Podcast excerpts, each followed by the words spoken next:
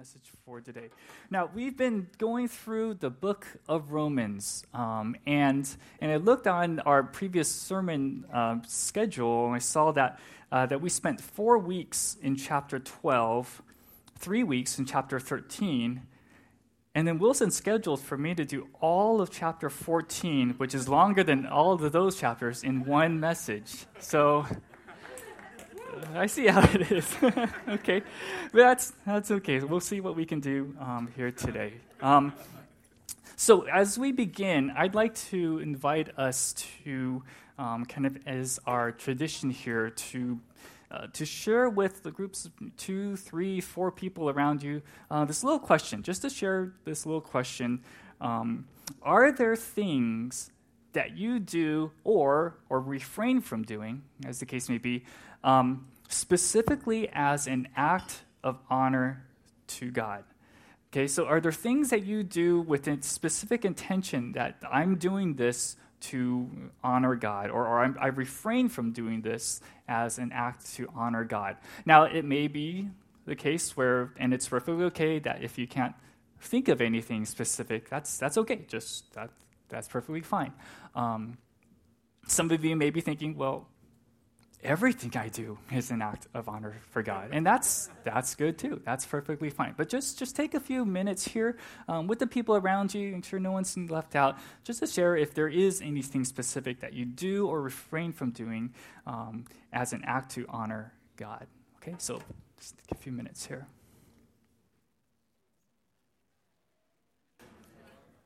Okay, let's come back together. Thanks for that sharing. If there's something that someone said that you thought was especially interesting, do follow up with them after um, after the service here. Okay, okay.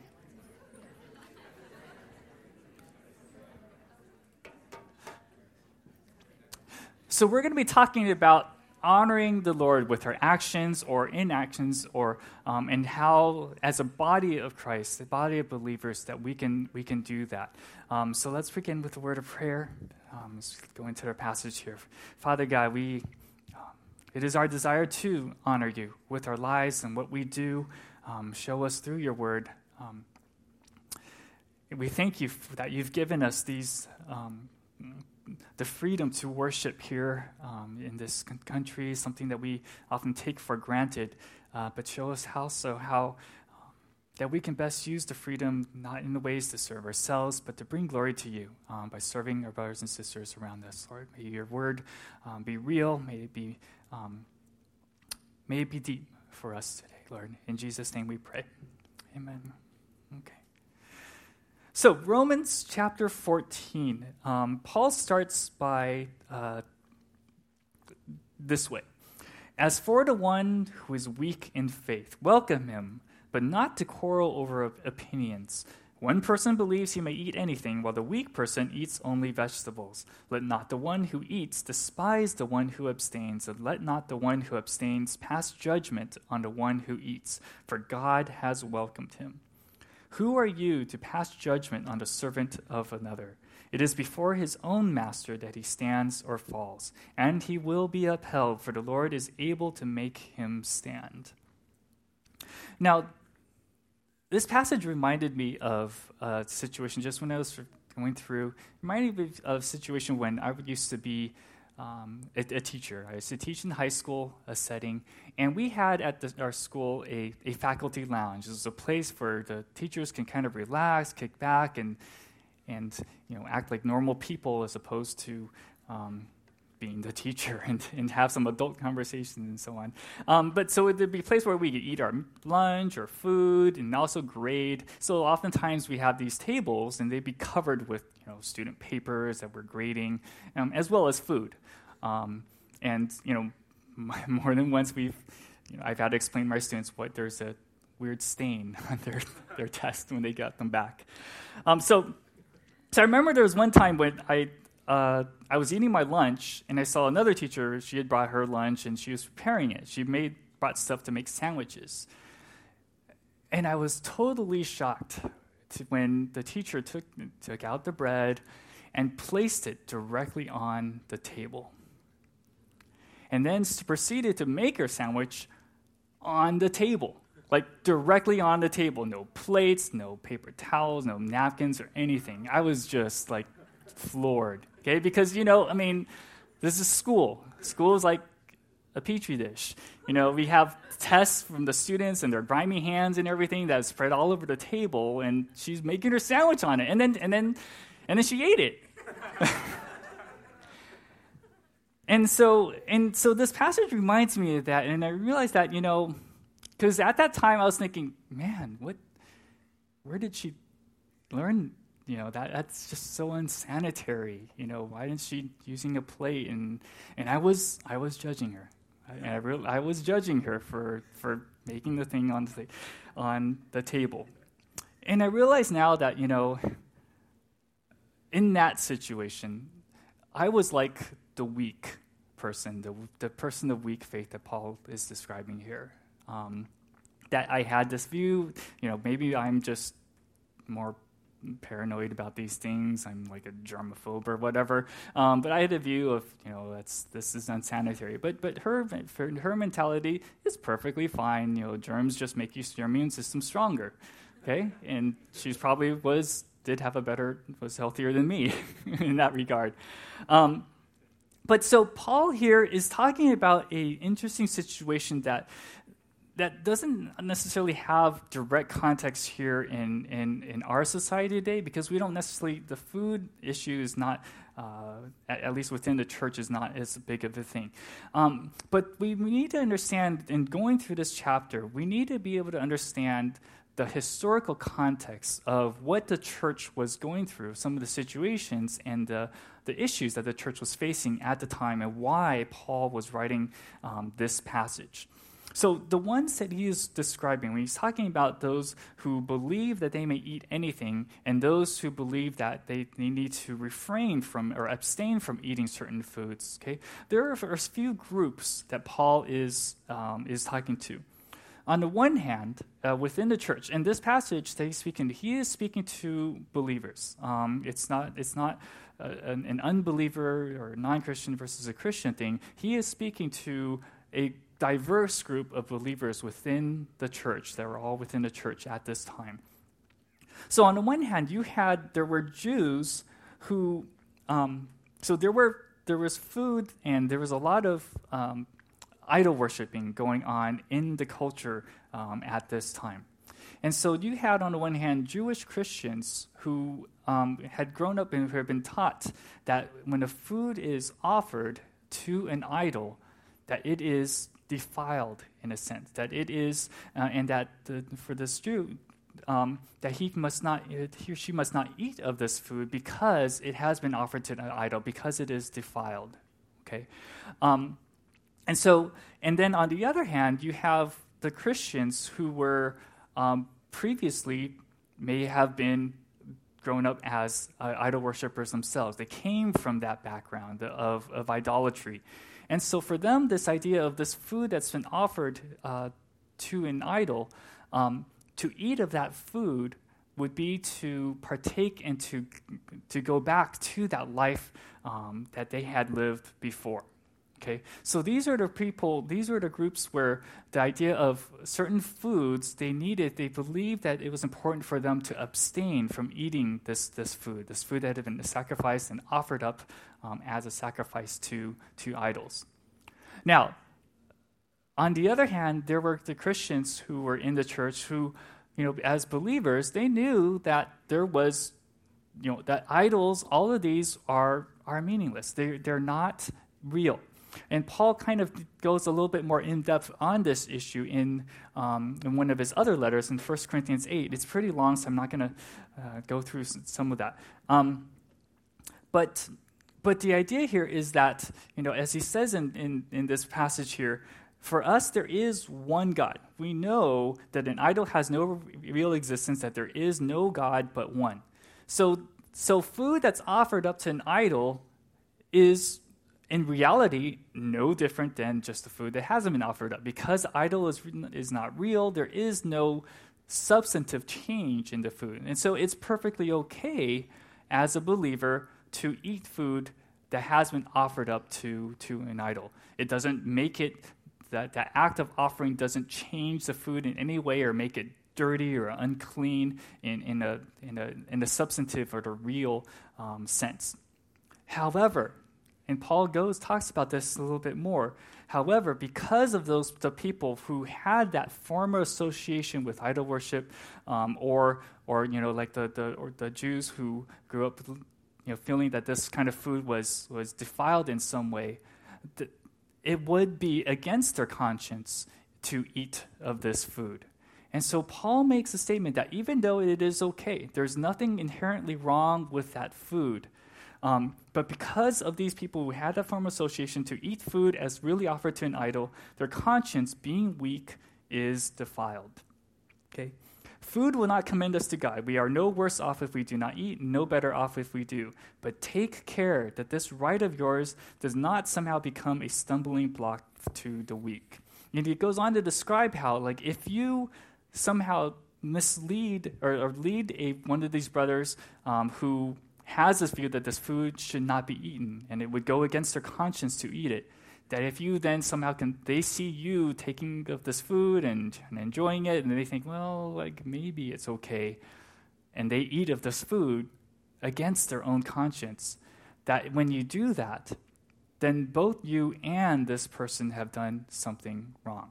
And let me give you some uh, a couple of examples that maybe will help us to to see this in light of uh, in more of our current context. Um, those of you who work with kids or have kids of your own know that that young kids you kind of have to spell things out very literally for them so, when it comes to things that are right and wrong. Things are very black and white, very very um, uh, you know true, false. It's a very binary view of things. Okay, so with young kids, you know, you know, we tell them you need to tell the truth all the time, right? You know, you have to be honest. You cannot lie. It's not. It's wrong to lie.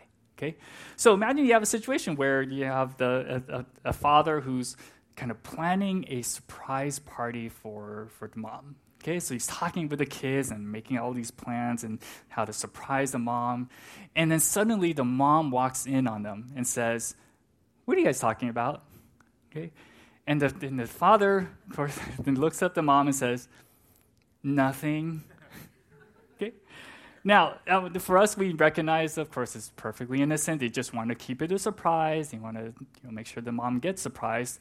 But for the kids, you know, little kids who haven't quite developed that sense of you know, kind of the, um, the, the, the spirit of, of the law, that father just lied. Okay? He said something that was not true. And then the kid then may think, well, if the father did it, maybe it's okay for me to do it, you know? And so the next time, maybe then the kids are doing something that they shouldn't be doing, and then the father walks in on them and asks, What are you doing? And the kids say, Nothing, even though they're, they're actually doing something, okay? So, so that's, that's kind of a, silly example. Um, a more serious example, okay? So, so let's say you have this guy who was a former alcoholic and, and had struggled with very serious issues with alcohol um, and went through you know recovery system and, and changed his life and, and has now gone clean and sober for, for quite some time. And this person, this guy has made a commitment to not ever drink anything with alcohol again. Um, it is part of his commitment and desire to, um, to, to stay sober, to stay clean, and to, to acknowledge that change in life, leaving behind that former way of life that he had before. Now, as Christians, you know, alcohol, there's nothing inherently wrong with, with drinking alcoholic drinks. You know, in moderation, there's, there's the disciples, they drank wine all the time. Okay? Um, but so, but to this, this person, his desire is to, because of that past that he had, he desires, he's made this commitment before God to abstain completely from, from alcohol. Now then, if you then go to this guy and you say, "Hey, let's let's go hit the, this bar. Let's invite you out. Let's go out for, for some drinks." And he's like, "Oh no, well, okay." And you somehow convince him to go with you to the bar, and then you convince him to to get some drinks and take some drinks. Now, if that happens, then even though there's nothing inherently wrong with the act of you know, having a few drinks, but because you have caused this, this guy to break that commitment that he had, his own conscience decision to abstain from alcohol, and you've helped cause him to break that commitment, then both of you have you have led him to do wrong, and in doing so, you have done wrong yourself. Okay, and that's kind of this mentality. This is the the context that Paul is describing here, where even though there is nothing inherently wrong with this food or t- taking the food that's been sacrificed to idols, but because of the context of you know these brothers and sisters within the church who have gone up in this context where the idol worshiping or abstaining from the, the defiled food is important to them that's why he says that it is we have this freedom in Christ, but it is better to refrain from exercising that freedom for the sake of these brothers and sisters within our within our the, the church. Okay, um, the next several verses, Paul talks about another example of this this kind of thing, where he's talking about um, people who who uh, esteem one day as better than another, while another esteems all days alike. Okay, and again, it's it's a it's a very different context. I don't we necessarily have something that's a similar kind of thing, but but again, during this time, they had believers who viewed that one day was to be consecrated for God, whereas there was others who said, you know, it's it's all days. We celebrate all days, all days equally. Um, the point that I wanted uh, for us to see here um, is that when the person who observes a day or the person who abstains from that, say whether you're the person who eats or the person who abstains from eating, the important thing I want us to focus on here is that they are doing it with the intention to honor the Lord, to honor God um, for this. Okay, the one who abstains abstains in honor of the Lord and gives thanks to God. Okay, and that's really important here because it is that intention, the, the, the, reason behind why you're doing or abstaining from doing certain things, that that actually has significance. Okay, um, and let me give an example of of that.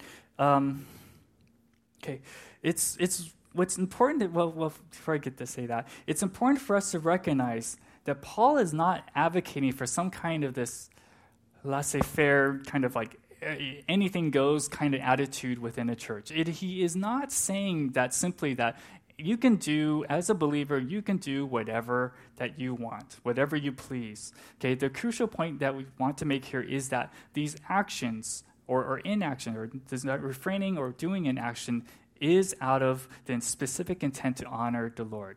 Okay, so the example here. Um,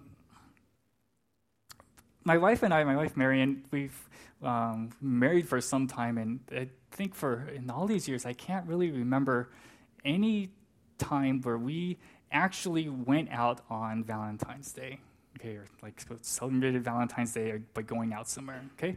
Um, it's not because we don't, you know, understand the importance of kind of you know affirming our, our love and affection, our marriage, and, and so on.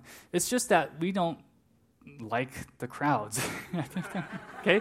And so we intentionally try to arrange for something, you know, we do something maybe a few days before or a few days after uh, Valentine's Day itself. Because, because it's not, you know, it's nothing necessarily special about February 14th, okay? We can just as much celebrate our, our marriage and our love on February 17th, okay? And so we so we do that. Also because you know it's not just the crowds, but you know how places like jack up the prices for for that. You know, chocolate, flowers, all those things are so much more expensive. You know, whereas the day after Valentine's Day, it's like fifty percent off. okay, for chocolate. Um, okay, but but so there's a difference though between intentionally scheduling to, to celebrate this event like a few days after, you know, for sake of avoiding crowds and, and paying uh, high prices, versus like if I, you know, woke up on Valentine's Day and realized, oh, it's Valentine's Day. I totally forgot. And I told my wife, you want to do something tomorrow? okay? There's a difference in intentionality here. And on the one of, you know, intentionally doing something later, you know, I'm honoring her by planning for something with avoid the crowds. On the other hand, the other aspect would be I totally forgot, and I'm scheduling something for later because I forgot the day. You see how there's a very different there's there's a clear difference in the intention, even though the actual action, you know, the act itself is the same. We're, we're still going to be celebrating on three days later, but but on one hand, it's affirming, honoring my wife. On the other, the other aspect, if I forgot, that's that's dishonoring. That would be a dishonoring of, of my wife.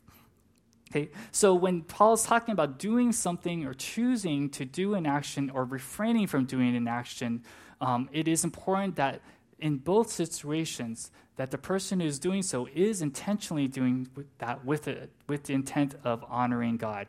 It's not just a matter. It's not it's that'd be different than say if someone said, "Well, uh, I know it's important. You know, I know I made this commitment. I want to do this thing to honor God, but uh, I'm too tired. I'm too lazy. I'm not going to do it." And since I'm a Christian, Paul says it's okay to refrain from it, anyways. That's not the attitude that Paul wants us to have um, as through this passage. Okay, and um, and it's this context, again, understanding this context is even more so important when Paul talks about in verses 10 to 12, and he starts to get very harsh in, in his wording here. Uh, in verse 10, Paul says, Why do you pass judgment on your brother? Or you, why do you despise your brother? For we will all stand before the judgment seat of God. For it is written, As I live, says the Lord, every knee shall bow to me, every tongue shall confess to God. So then, each of us will give an account of himself to God. And it's very important here to, to really understand, again, the context that Paul is speaking to.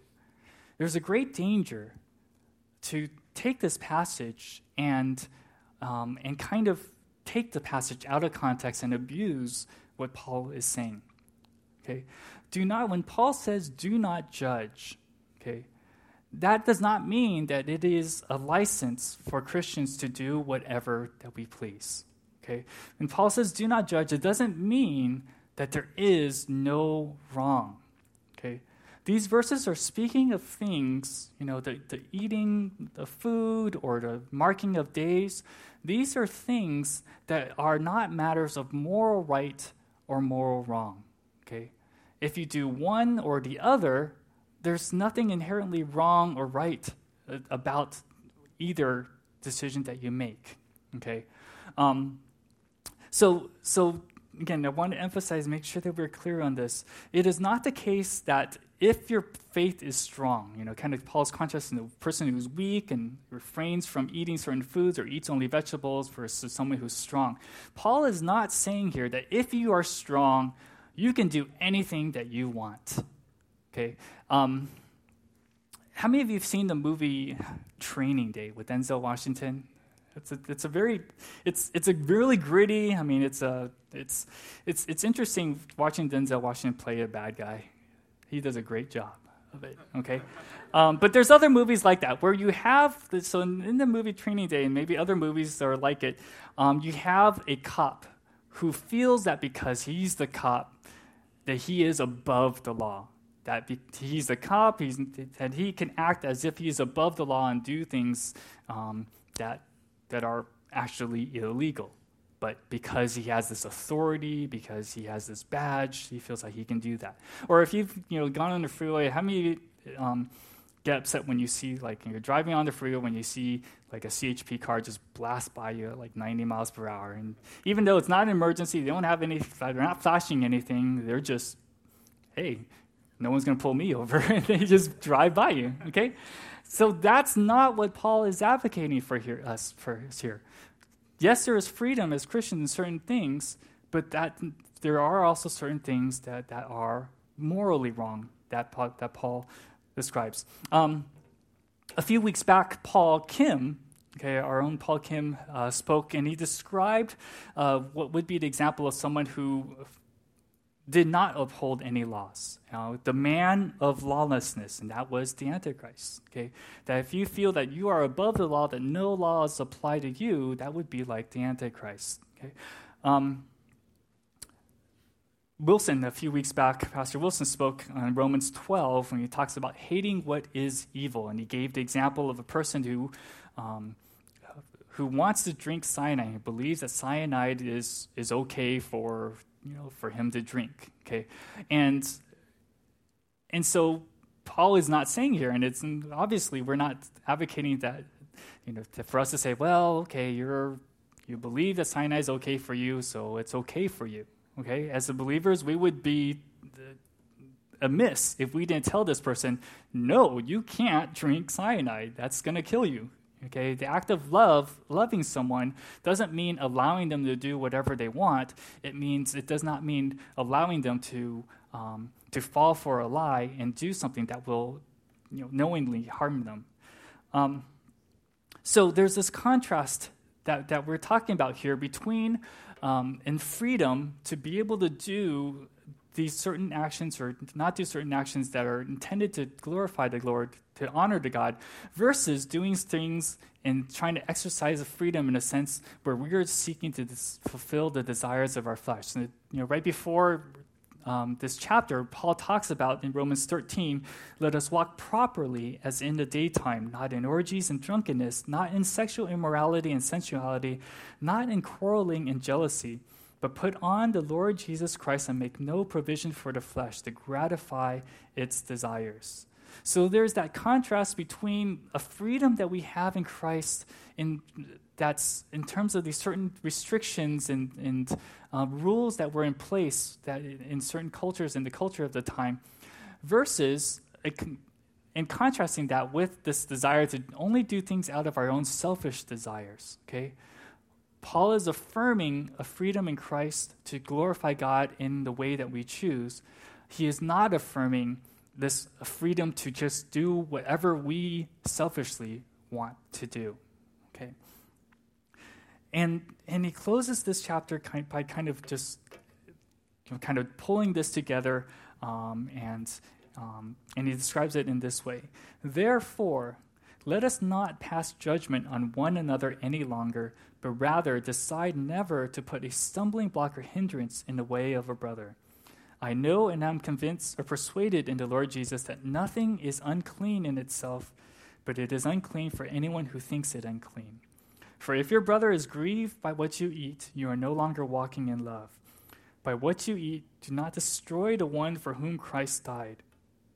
So do not let what you regard as good be spoken of as evil, for the kingdom of God is not a matter of eating and drinking, but of righteousness and peace and joy in the Holy Spirit.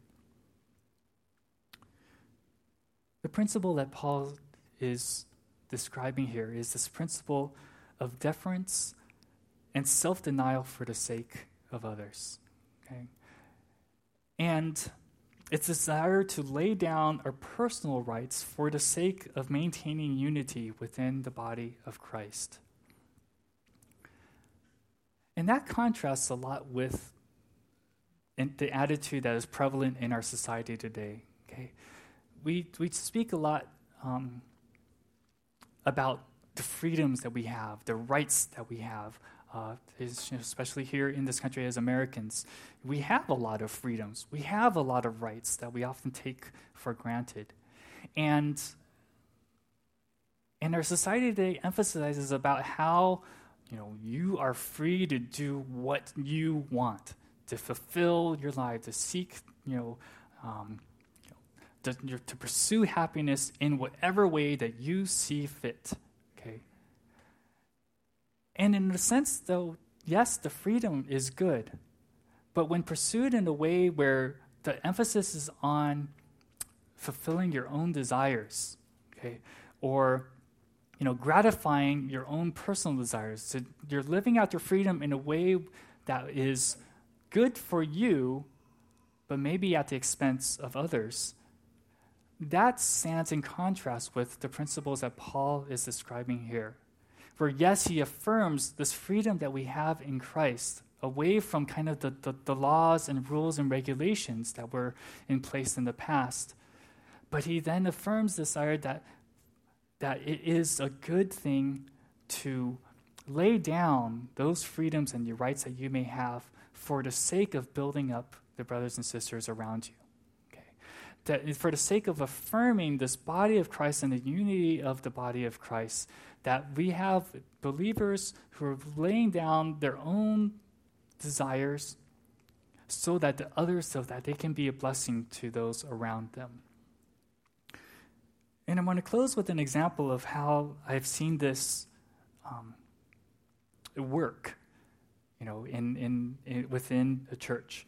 Um, when I was growing up, um, this was back in you know, junior high, high school days.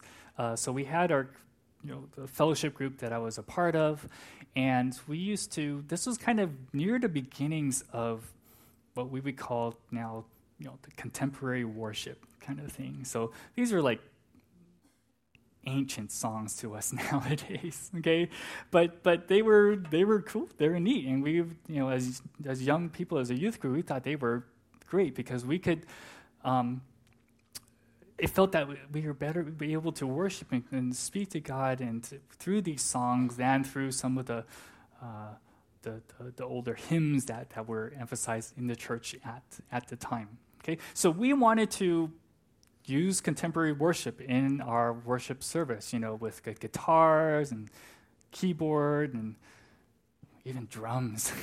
okay? But um, but the old the, the adults in the church, the elders in the church, uh, did not view things that way. Um, they didn't think that it was appropriate to use those instruments in in in worship. Okay, um, there's the need that, that we need to uh, there's importance in the emphasis of the hymns and and avoiding these kinds of instruments. And and for several quite some time there was a lot of tension and battling within between the young people and um, and the adults within the church because you know we just it felt seemed like just no we couldn't see eye to eye. It's like we for us young people we thought well it's just instruments. There's nothing wrong with these instruments that that you know, why would you not let us use these instruments so that we can worship in, in our way? Um, and and it took some time, um, but you know, first our youth group eventually reached a point where we recognized, you know what, we are, you know, the youth, okay, and out of an attitude and desire to submit to our elders and to affirm this unity of the church, you know, we decided to kind of just step back and okay, we are not going to to do this. We're not going to um, rebel against the, the wishes of our elders and and and use worship. You do contemporary worship um, when they've told us not to do so. Okay, um, and and it was interesting because what happened was that when we submitted our, our attitudes and we, um, we submitted to our elders, um, the view of our elders started to change. Okay, where they saw our the maturity of faith that we were showing in, in being willing to submit to their the, the authority of the you know, of the authorities over us, and they began to recognize the depth of the faith that we had been, you know, developing within. They began to see us not so much as just the young, the kids, the youth group, but as believers, fellow believers, and increasingly in their maturity and with the p- desires to to glorify God through the things, the talents that they had.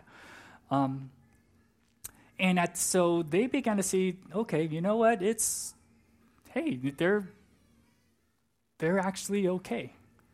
At the same time, for us as a youth group, we began to better understand the, the view of, of the elders um, in, within our church. And we recognize the context, that in the context, why some of these the adults felt that these instruments were wrong, because kind of the context of where they had grown up with. Okay? Because these were the instruments of that reflected the evils of rock and roll. okay? That when they had grown up, that these instruments, you know, the guitars and, and, and the, the drums and the, the beats and all that stuff, they had used those as acts of rebellion against their elders. Okay? And so for them, these instruments were kind of a, you know, this going back to this desire to rebel against the authority, rebel against those, and that was what they were growing up with, and they were f- concerned that for us as young people to do the same, that's that is an act of rebellion against against them. And they began so we, by recognizing where they were coming from, the context of where they were coming from, we were better able to center and understand each other. And mutually, we began to have more agreement. And they gradually allowed us to have, add guitars to the worship. You know, they gradually allowed us to add a keyboard. And it took a long time, but eventually we even added a drum set. okay. And, um, but we did it in a way that affirmed the unity of the church and affirmed and strengthened, and we were a stronger church as a result of that discussion. That's the kind of attitude that Paul is desiring, you know, speaking to, to us today to have. Maybe the context is, is different. We don't have things with food laws or f- food sacrifice to idols or things like that. But I'm sure if we think about there are other things that we um, may disagree with when they're within a church that are um, where we can better affirm each other um, by uh, by acknowledging that we are all seeking to honor God through these actions or refraining from certain actions. Let's pray.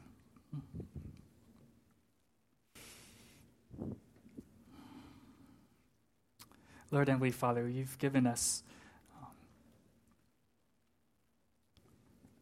the freedom um, through your Son Jesus Christ, and most importantly, you've given us this this freedom from from sin, from the, the because of the blood of your Son Jesus Christ, that we have been freed from um, the death that comes as a result of sin. And we want to acknowledge and thank you for what you have done for us to buy us this freedom. Indeed, it was costly. It was at the cost of the blood of your Son, Jesus Christ. And we, Father, show us how that we can use this freedom that you've given to us um, as believers um, to build up the body, to not look to ourselves, to not look to for ways that we can satisfy our own desires, um, but to turn things around and just be looking out for to brothers and sisters, for those around us.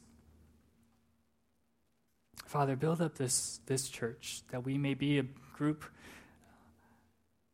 that is looking out for each other. just think of the example of like um, the Golden State Warriors when they they're looking out for each other and in the way that they play um, and passing to each other, um, as opposed to just looking to score on their own. I pray that we may have that example, that mentality as well. Thank you, Father. In Jesus' name, amen.